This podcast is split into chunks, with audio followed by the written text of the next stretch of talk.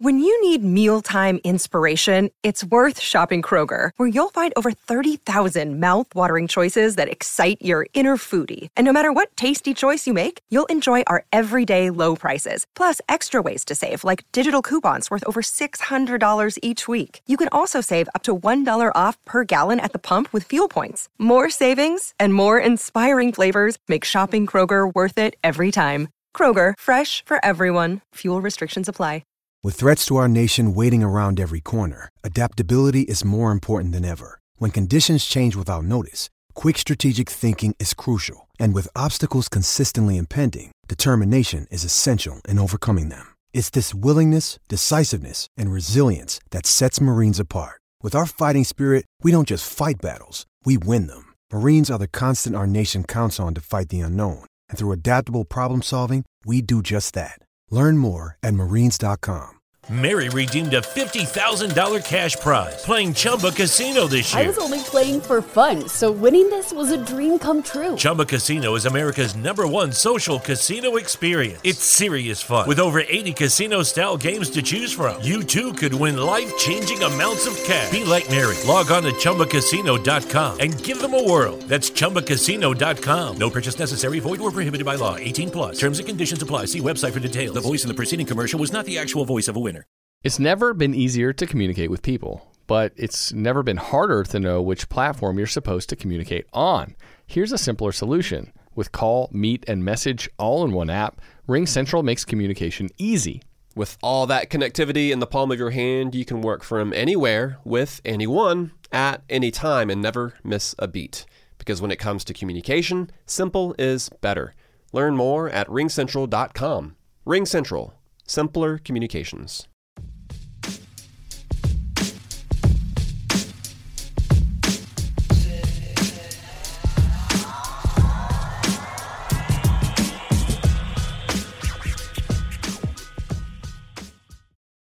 Welcome to MLB Daily, your one stop shop for daily baseball content. I am L. J. LaFura. I'm leaving us very little time as we try to keep these shows to a half hour. Alongside me, I've got Brandon Karam, and we are a Belly Up Sports podcast. We are what they aren't. Brandon, how you doing? LJ, I'm doing good. Uh, last episode for me prior to going back to college. You are currently at college, uh, so we're getting back into the grind. Uh, but we are still going through our top 10 position rankings. We have left field for this episode, and LJ and I, we've been compiling these lists throughout the off season, and we both agreed that when we got to this list to do it, it was LJ, I'm not sure which was harder, trying to find a group of 10 players or trying to actually rank the 10 players for for this position group. Yeah, you know, I think at least for me, after about 3, and I've said this before with other ones varying numbers, but with left field in particular, after maybe the third player, the quality drops just slightly, and then they're all on a very even plane for me.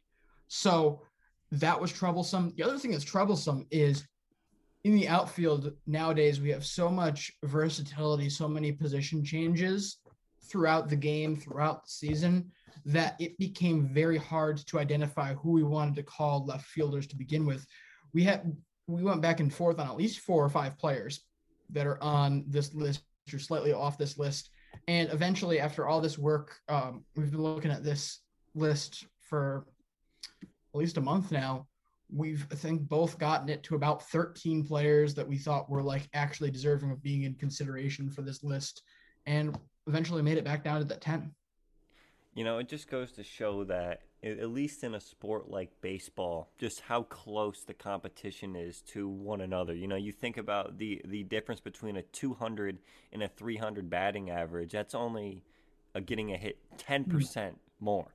I mean, which doesn't seem like a lot, but in this in the grand scheme of baseball, it really is. So it just shows how hard it is to try to separate these players. And left field, certainly a spot where uh, it's not the biggest names, but these are still very quality players who have played a role, big role, some of these guys on their team's success uh, the past few years. But LJ, should we get into it starting with number 10?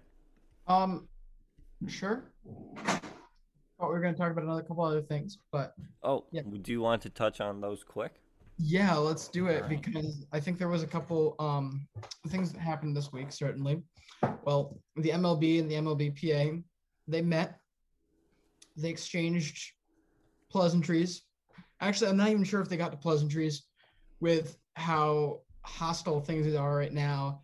Brandon can give a better breakdown than I did, but the negotiations did not go well and seemed relatively short. LJ, here are some of the proposals that were made by the league uh, during the talks, uh, which were, I believe it was January 13th when they had them. Uh, yeah, LJ, I just tried, I wanted to skip past this just because. You, we, we already know where the conversation is going to end up. Uh, no, I kid. Uh, this is important, but let's let's go through it. So, the first thing that the league proposed in regards to the top pick in the amateur draft, the teams with the three worst records would be involved in a lottery, with the winner receiving the first overall pick. LJ, I'm just going to kind of go through these point by point, and I'll let you give a little short re- response to each one. Okay, so basically, we're going to try to take down the amount of teams that are tanking and um, getting rid of their payroll from five to seven to three or four. Does that really actually help the league? Also, I don't think that um, that really solves anything because all these bad teams that know they're know they're not good are still going to want to cut their payroll. So it doesn't do that much in the context of the, the MLB tanking. NBA and MLB tanking are very different things, and they need to be combat differently. I'm going to take this opportunity to um, share my little crackpot idea for this. The first pick in the draft, or even honestly, the whole playoff group, should be given out based on average attendance. So if you are even like the 10th 10th worst team rather than picking 10th you pick first if you're the 12th worst team and you're not in the playoffs but you have a lot of people showing up to your games you pick second and for me this does a number of things one it gives fans a, the rare opportunity to directly impact the future of the franchise the direction of the organization and I think that would excite a lot of people and it would get the immediate return would be there in terms of more people being interested in showing up for bad teams.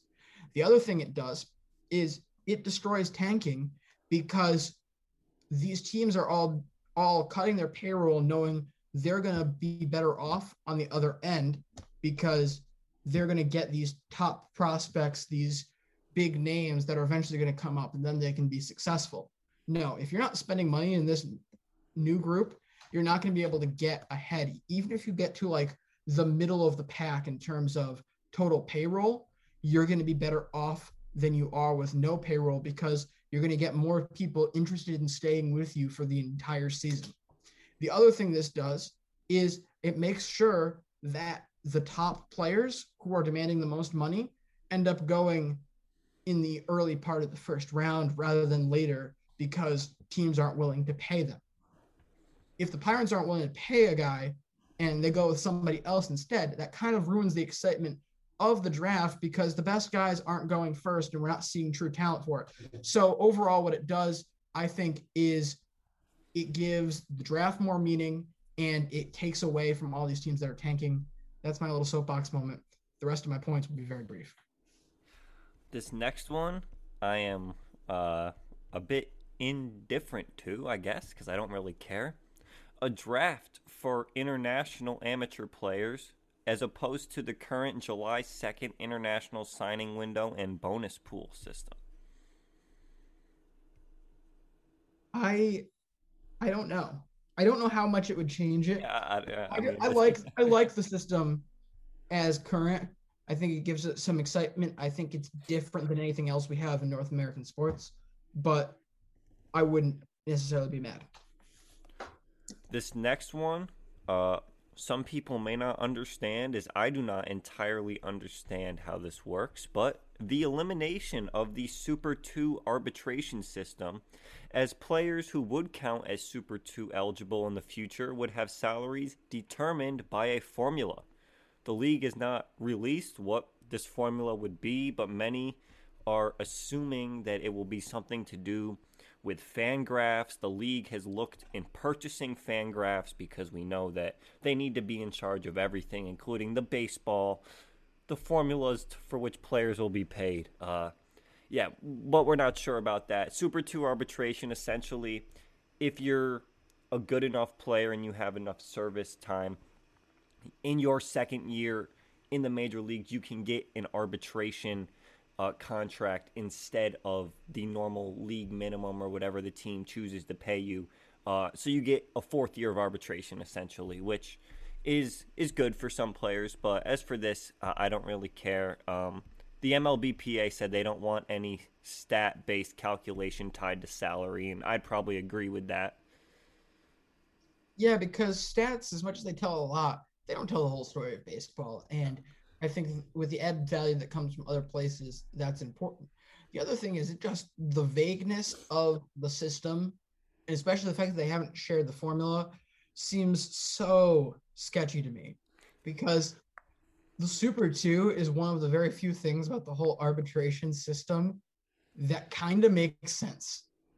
So I don't see a reason to change that in the in the first place but with it you have the opportunity to go back on things and end up skewing the numbers just right so that players end up not getting paid nearly as well as they would under the super 2 system. And we have real, no real way of proving or disproving that right now. So that's why i'm against it.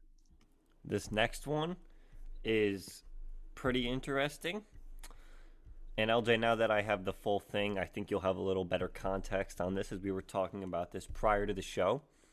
If a team has a top 100 ranked prospect on its opening day roster and that player finishes in the top five in voting for a major award, the MVP, Cy Young, or Rookie of the Year, during one of his arbitration eligible seasons, the team would receive a bonus draft pick.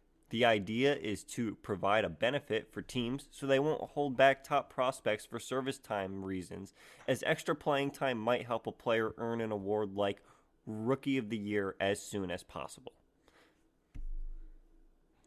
All right, so I have a serious section and a slightly humorous section. First off, this is so stupid just because of the fact that it doesn't stop people from doing the same stuff that they were doing the service time manipulation can still happen. You bring a guy up for the first day of the season, bring him, drop him down like a day after, or maybe two or three days after. And then all you have to do is wait another half a week in May to bring him back up, and you've done the same thing.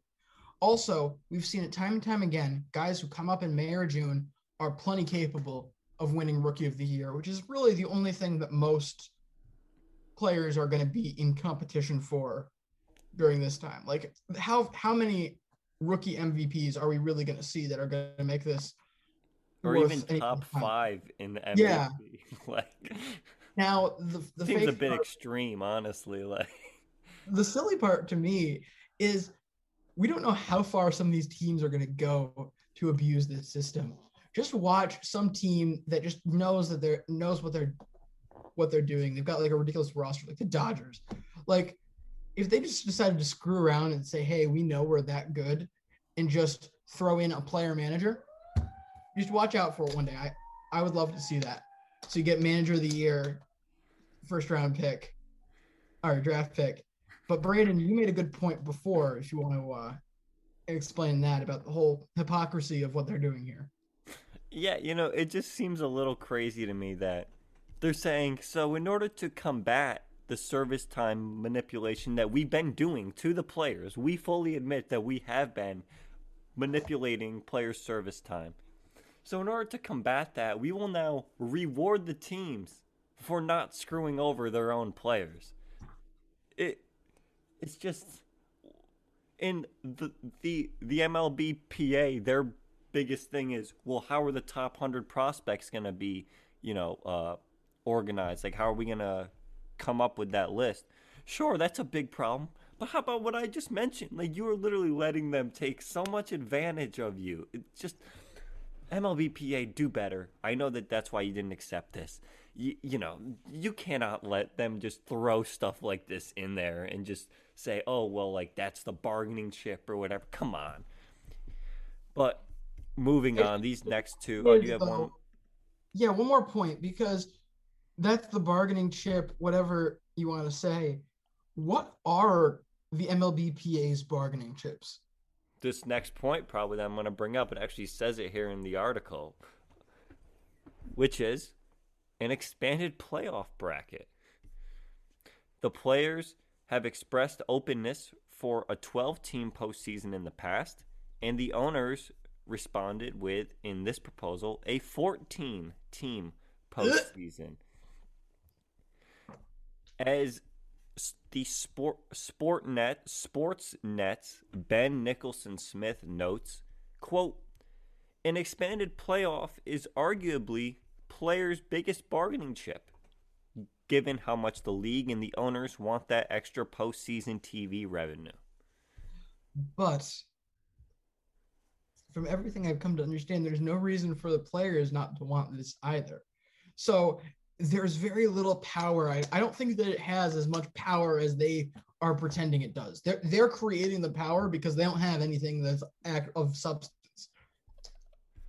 And their last proposal, the use of the DH in both the American and National Leagues. The universal DH has widely been expected to be a part of this CBA and Susan Slusser of the San Francisco Chronicle writes that the players' union seems agreeable to the idea as long as the universal DH isn't tied to something else as a bargaining chip.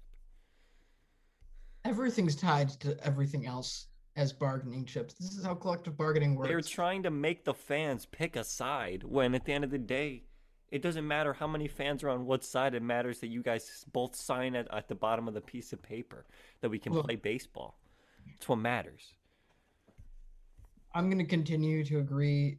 This MLBPA is a sham.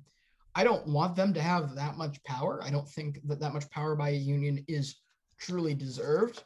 As but seen in the NBA, NBA is a hot mess because of it, and I will never support fully support the union. Certainly not as much as everybody else on the internet does. I will never support the union that much, but this is just getting comical that they're so inept with these negotiations that I think the MLBPA more than the MLB, like the commissioner and all of them, they're going to be more at fault for the fact that May baseball is currently in danger than the teams will be. That's right. I said I, I'm moving past the fact that we, there's no way we have April. May is now in danger. Well, that will wrap up this segment of Brandon and LJ lose their minds talking about the labor negotiations. Uh, to be continued, hundred percent. Uh, but this we are here mainly, mainly to talk about our top ten left fielders list. Uh, we will move through this a bit quicker as a lot of these guys when we bring them up you know people know who these players are. We don't really need to go too in depth but we do have a very nice list compiled here between us two. And um, lj i believe we have the same guy at number 10 yeah that's right. At number 10 we both decided to go with mark Canha.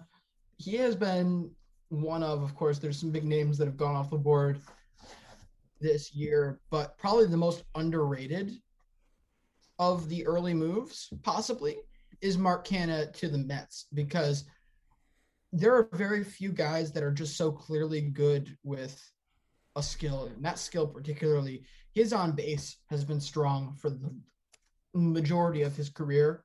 His ability to get on base, and that's going to serve this Mets team really well as they try to go out and they get not only versatile versatile players, but players with a really strong skill set, guys that you know what their MO is, so that you can work them in where they'll best fit. And a large part of Mark Canha's on base percentage, believe it or not, comes by way of hit by pitch. 27 hit by pitches he had in the 2021 season, leading both uh or leading the whole MLB.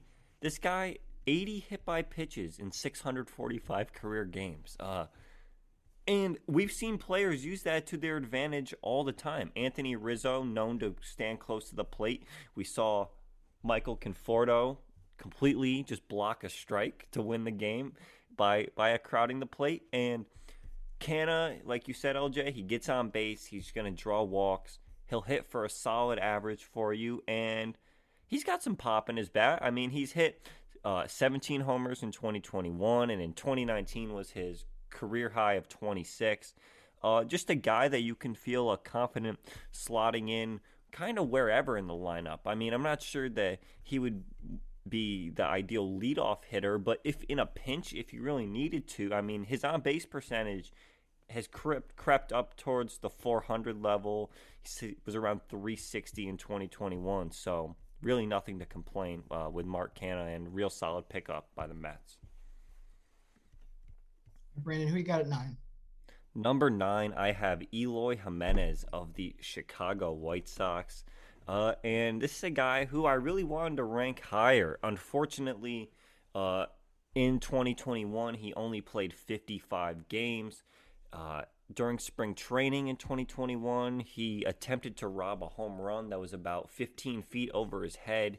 He tore his shoulder up after he reached his arm over the fence. He was out until was it like June or July? He was out for a long time, wasn't he, to start the year? And uh, when he came back, he was a league average hitter pretty much. But the main thing is what this guy did in 2019 and 2020. 2019, fourth and rookie of the year, 31 bombs uh, with a 116 OPS plus. 2020, he wins the Silver Slugger, 139 OPS plus, 14 homers in 55 games in the shortened season. So uh, I think that he has the potential to be a star player. He's got a lot of pop, uh, and he slots in nice there in the outfield for the White Sox. Uh, and yeah, that's why I have him nine. Really wanted to put him higher though. Well, you wanted to put him higher. I did put him higher as my ninth is going to end up being Christian Yelich. Look, there we talked about the way that the left field group kind of levels off, maybe even levels off twice with about three different fields. I think this back end group, there was like four, uh, yeah, probably about five different guys that I could have put eight through 12 and would have felt comfortable with. I ended up with Yelich here um, because we'll not have another a better opportunity. Marcell Ozuna and Lourdes Gurriel also kind of slid in here with Jimenez, Yelich, and Canha. But I ended up going with him here because you know what? You have to respect what he was doing through 2018, 2019, even before that when he was in Miami. Such strong years. I just, I still can't believe how this guy has fallen off to the point where he was, went from being a perennial MVP candidate to being a slightly below average hitter in terms of his full on numbers a lot of this is just the lack of power he's bringing to the game, a lot of parts of his game.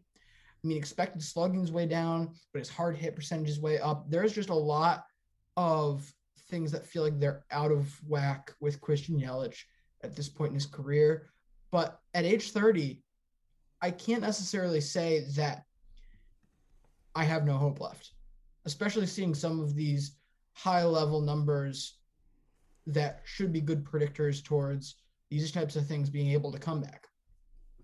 Yeah, and you would certainly hope that he's going to be able to pick it up because his big contract extension uh, starts this year. Actually, that all, that huge money that he signed to, I believe it either either started in 2021 or starts this year. So he's got a lot of money coming his way the next few years, and hopefully his production can get back to what he did uh, in Miami and those first two years with the Milwaukee Brewers, where he was, you could have argued that he was a top two or three player in the league at that point. I mean, those back to back years, 18 and 19, are pretty crazy stat lines. Uh, I had Yelich at my number eight.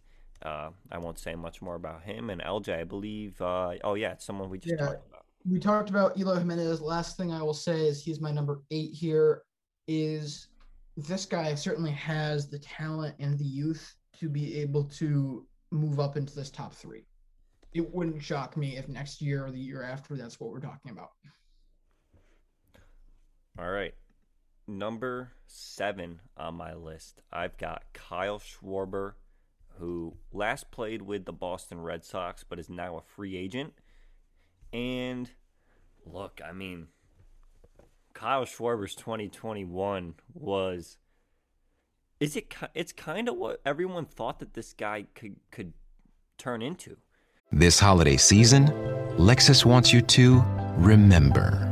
Nothing feels as good as making others feel good. Those so-called feel-good holiday films, they can't hold a gingerbread scented candle to the feeling of giving them something that gives them all the feels. Make this December one to remember. Together. Click the banner to discover more. Experience amazing at your Lexus dealer. Age 28 season, which a lot of people consider to be your prime years or right around your prime years. I mean, a 148 OPS plus. He was tearing it up in Washington and then he gets traded to Boston, and you could argue that he was almost the better hitter with the Red Sox than he was with the Nationals, which is crazy to think because all those leadoff home runs, him being the hottest player in the league for, I don't know, at least a two or three week stretch uh, during the season, and just a guy who, LJ, he, he, he just rakes. I, I don't think that there's much more to say about Kyle Schwarber. No, very very little else you can talk talk about with Kyle Schwarber. I will get him to him a little more in a while. But let's go out to LA now from Boston and let's talk about AJ Pollock. I've gone on record multiple times saying he is the most criminally underrated player on this Dodgers team, mostly because he got a lot of flack that first season he was there. 107 OPS, he was their really only one of their few big pieces that they made in terms of roster moves at this point, where they still didn't have that World Series. The fans certainly weren't as forgiving, and some of that got taken out on AJ Pollock. But the numbers don't lie. He has been consistently average, above average as a hitter. We're looking through here in Arizona. I mean, this is a guy who was a seven, almost a seven war guy back in 2015 he's got a history of being good. And if he was on another team where he got more of a centralized role and certainly full time, I think you'd be talking about AJ Pollock a lot different in the mainstream. I will, I will get to AJ Pollock in a little bit. But as for uh, number six, LJ and I both agree that it is Michael Brantley uh, of the Houston Astros, and this guy's he's played 13 years in the majors and has been really consistent uh, throughout his entire career. I mean, since 2012, in every season that he's played at least 40 games, he's had over 100 OPS plus. Made the all the last four All Star games uh, that have occurred. He's made all of them, and a high batting average guy for his entire career. Doesn't have the most pop, but will certainly come up with big doubles and he has he has gap power. I'll say that. And one of the best pure hitters in the league. You watch uh, him hit. He's a lefty, really nice swing, and just seems like you stick him in the middle of your lineup and he will give the other team fits. Yeah, he'll give give you fits, and we're talking about underrated, and maybe it's just the position that he plays. But this is a guy who's spent since 2009 in Cleveland, and as soon as he started getting good, not only did the team start getting good, but you get the guys, the Francisco Lindors, the Jose Ramirez's in there, and he gets over- overshadowed. I think he's honestly used to it at this point. Maybe, just maybe, this is the type of situation he thrives in as he's come to Houston these last three years, put up some of his best, his probably his best couple seasons of his career. and fit seamlessly into an offense that was already dynamic before they got him. When he went over there, almost looked like just another almost unnecessary gaudy piece for this offense, and that that take has only gotten better with age. We also agree at number five, and we are going with Jesse Winker, who had his breakout season in 2021. He's only been in the league for a few years now, uh, since 2017, and he has put up great stats in every year that he's been in the bigs. But 2021 was his big season. 110 games, he hits 24 homers, 305 batting average, a 140 OPS plus, uh, and you know it's a shame that he only did play 110 games, LJ, because he was certainly on track to be getting uh, MVP votes for sure. Absolutely, 110 games, one of the best hit for average guys out there that you could have, and the way that his performance is able to so seamlessly fit in with all the other weapons in that Cincinnati offense, it's really good to see a guy like him with his skill set there. They were winning games when he was doing good, and that's what matters at the end of the day. So that big red contraption, man. The big red contraption. The hunt for Reds October is back on in 2022. Yes, sir. Number four, I have AJ Pollock. And LJ, you're right. One of the most underappreciated players in the league. Uh, you know, he's going to give you really solid hitting stats. He can pretty much play wherever, but mostly left field is where he's been playing. But if you need him to play a little bit of center field, he can certainly slide over and do that. And, you know, this is someone who's on his team, he's hitting like sixth or seventh in the lineup, but he's still a career well above average hitter. And that's just what makes the Dodgers so dangerous. You have all these other players in front of AJ Pollock who are getting on base. You know, this is the kind of guy where it's first and second and there's one out. You have to give this guy something to hit. You can't walk him. And that's what makes him such a good hitter in the clutch, I've seen him come up big multiple times. You talk about a guy who's got some power. He can hit into the gap. He can give you some home runs here and there. And uh, overall, just a really solid player. I think that's a good word to use for him. He's just solid. All right. Well, I believe it is time. I hope I'm not getting ahead of myself. Yeah, I'm not, because it is time to talk about one of the league's most elite fastball hitters.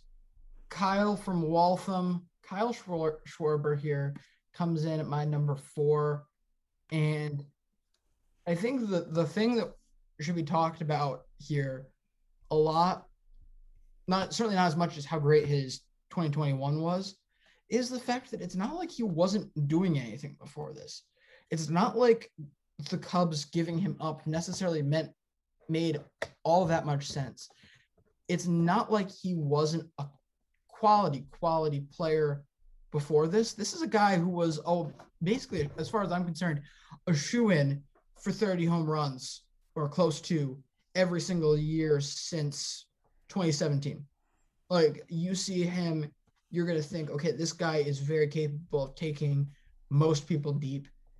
What I think has changed here for Kyle Schwarber is one, prime of his career two, just overall the development of his bat to ball skill. This is this year was the highest batting average of his career. Um, expected batting average still in the 69th percentile, along with a lot, a lot of 90th percentile situations for this guy.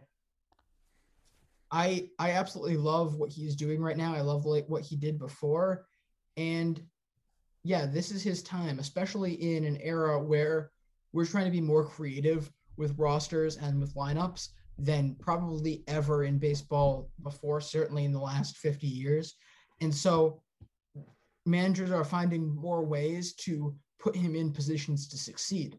The decision to move him to leadoff, which the Red Sox also did a lot of during this his tenure there, but the decision in Washington moving to leadoff was absolutely genius. You've got a great fastball hitter here. Where are you going to see more fastballs than to the leadoff guy, to the guy First who's starting game. top? You he, you put him in a situation to succeed by defying the norms, and this is what baseball is all about right now: getting away from convention. That's why he's going to have, I think, a big next three or four years. All right. A guy who I'm certainly hoping has a big 2022 is Joey Gallo and comes in at my number three. Look, I mean, no one takes more hate on Twitter than Joey Gallo. We have reporters writing articles that he is somehow in the wrong for laying out his uniform prior to putting it on. Seriously, you can look that up. There was a reporter who actually said that that might have been why he was not good with the Yankees. Uh, hopefully, that person learns how journalism works. Um, but Joey Gallo is a guy who is what modern baseball. He is the antithesis of modern baseball. He hits home runs. He walks, and he strikes out a lot. He does all three of those a lot. What he doesn't do, well, really anything else hitting wise, but his fielding is where is where he be, he goes from being a guy who you're like, okay, like what am I going to get out of a 220 hitter who can hit 40 homers and get on base, but really that's it. Well, he's also in my opinion an elite fielder has one of the best arms in the league. Range, he can pretty much track down any ball, and he's 6'5, 250. He's no Byron Buxton in the outfield, but he can move, and I've seen him make some really, really nice throws and plays, especially with the Yankees. Now, what I'll say is that look, you're gonna look at his Yankees numbers, and yeah, they're they're they're not good, but this is a guy who over a big sample, his stats and the wins will come. I'm expecting a big year for him. He's a free agent after the 2022 season, so kind of a big year for him because he's going to want to get paid the big bucks. And as of right now, he hasn't shown it, but he, he's an elite power hitter. He gets on base with the best of them. And like I said, in the field, very good. My number three, this guy's potential is so high that he put himself here as well as his true production. I'm gonna get into my skepticism in a minute, but it's a Randy Arozarena. First off, I absolutely adore seeing a 2020 uh, season, 20 home runs, 20 stolen bases. The fact that we got that number exactly is very pleasing to the eye as well. But this is a guy who's come up clutch postseason moments uh, during the 2020 run. Overall, strong numbers throughout and finished it off. I mean, how many guys do you think get the hype of playoff Randy and then are able to actually turn around and have a very impressive true rookie campaign? Impressive enough to get the rookie of the year. A lot of guys would crumble under that kind of pressure. He didn't, but there is a lot of area to improve as well. I mean, overall, solid defender, but you look at overall his sprint speed and all of that. I think if he can start getting a better jump on the ball, which we've seen a lot of have, him having an issue of in this last season, he will end up being a very good asset for any team on the def- defensive end. Those types of peripheral things are there for him. I just would like to see a little more out of him before I'm able to put him past three, just because, Brandon, the expected stats for this guy are not necessarily kind so far. So I could see Randy Arozarena jumping anywhere between eight and one next year. Well, we will now swap analysis, I guess, as I have Randy Arozarena as my number two left fielder, and you have Joey Gallo as your number two left fielder. What I'll say about Randy Arozarena that LJ hasn't said, I mean, look, him Wander Franco, Brandon Lowe, those three are the future of this Rays team. And what a you know, what a group of players to have. You look at Randy's numbers and in the regular season he's been exceptional throughout his entire career, including the 23 games in 2020 where he had 7 homers in 23 games, which pretty good. Then you look at his playoff stats, and obviously in 2020, we don't need to go over what he did. He only hit six homers, or four homers in the ALCS and three in the World Series that year. But then in 2021, the one playoff series that he plays against the Red Sox, over a 1,000 OPS, uh, 474 on base percentage, 5 for 15 at the plate. You know, just a guy who steps up his game and or at least still hits at a high level in the postseason is so valuable to me. And what he brings, I, I had to put him at two. And look, I know that a lot of my analysis goes off of what you do in the regular season, but this is a case where this guy just is in the postseason such a game changer. Joey Gallo this is going to come across mean. I could easily see him sliding down this list next year, and I wouldn't be sad about it. It's not that he's a Yankee for me. It's the fact that I don't know. I'm I'm not as glued to these three true outcome guys as a lot of people are. Yes, the home run is sexy, but it doesn't having that be all you do, not being a little more well rounded is not a fun game for me to to me to watch. That's why I'm not hu- hugely crazy about this guy in terms of favor in his favor, but the defensive numbers, his defensive ability speaks for himself. That's why I am at least somewhat um, interested in this guy, and overall his uh, statistical production speaks for itself. That's why he ends up here. But I would like to talk a little more about his time with the Yankees, and that's the real reason why it would slip again, I did it pretty unbiased this this time around. I certainly wouldn't change that next time just because I don't like the way he plays. I'm not going to begrudge him. What I think we're going to see or could see is that he just is not cut out for New York. There is a big difference between Arlington and New York City. And is as much I'm pretty sure, right? Yeah. Okay. The population of Arlington, Texas. um. So yeah, I just I could easily see him not not fitting in here. This being more than just a bad stretch to end the season. That feels very likely, not very likely, I shouldn't say, but it would not shock me if he comes out and has another bad year. Also, Arlington, Texas has a population of a little over 395,000. They got quite the ways to get to New York.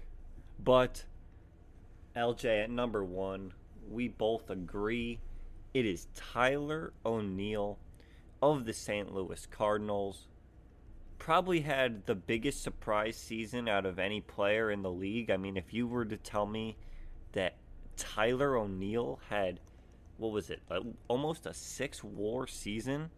Six point three WAR in 2021. If you told me Tyler O'Neill, I mean, I knew Tyler O'Neill was good in that he won a Gold Glove in 2020, but holy crap, where did this come from? The defense, which I know LJ is going to be all over, is there. The defense is there. The power, 34 homers out of nowhere. Oh, he had he had played 171 games. He only had 21 homers in his career prior to this season. He hits 34 homers, 80 RBIs, 15 stolen bases, the 912 OPS. And I mean, what's going to slow this guy down? Uh, like, that's the thing. Sure, he has one exceptional year, but why is he still so high on this list? You could say, well, you know, you only have one year to, to you know, base his play off of you watch him play and you watch him play in the outfield, you can just tell that this guy is here to stay. And, and it might sound like terrible analysis. You might be like, Brandon, like, that's you know you won't have anything concrete. Just go and watch Tyler O'Neill play, and just such an exciting player. The eye test is real. If there was if there was ever a guy to solely base it off the eye test, do it, and then you're gonna realize that his stats back it up. Do I wish he walked a little more? Yeah. Do I wish he struck out a little less? Yeah. But he's only 26 years old. He won't be 27 until June. This could be a guy already two gold gloves. Could this be, you know, I don't know if this is a good player comp, but like Alex Gordon, but just a better hitter and not as good in the field, but a corner outfielder who's going to win you gold gloves consistently and also can put up all star hitting numbers? I like a lot to see a guy be able to watch his development. Maybe it's great when he comes out firing on all cylinders like uh, Fernando Tatis does, but to see Tyler O'Neill's game develop now at 26 in his fourth season is really exciting because you can see the progress. You can see that it's trending somewhere. And now you've got a guy who, again, I love the consistency. I love the fact that you're going to be able to rely on him on defense, which is equally as important a place to part of the position as the lineup. So that is great to see. But overall, the, just the slow development from him to getting to this point. and Brandon, the expected stats, I don't love always love them, but the fact that they're backing up his numbers makes me feel very comfortable that there is still more room for him to grow. So I I would I would expect him to be at the top again next season. And what an exciting uh, Cardinals trio that you have now between Arenado, Goldschmidt, and uh, and uh, Tyler O'Neill. I mean, between the Rays and the Cardinals, they've got their infield and outfield situations uh, well well covered in my mind. Well, that's three incredibly talented defensive players as well. Yeah. For for St. Louis. And they got a new manager coming in. They they really need that, to get. That's the other thing too is watch with the new manager. If we can get him taking a few more bases, that's only going to add to his value, and he can do it this man is plenty fast enough to steal more than to steal upwards of 20 bags. Oh, LJ, I'm getting so excited just thinking about all these, watching all these players. But the end of the day, I have, I have to remember we're still in lockout, but we're having fun. We're sitting here, we're chatting about it. But yeah, I think we're gonna have to wrap this episode up. Thank you right. guys for.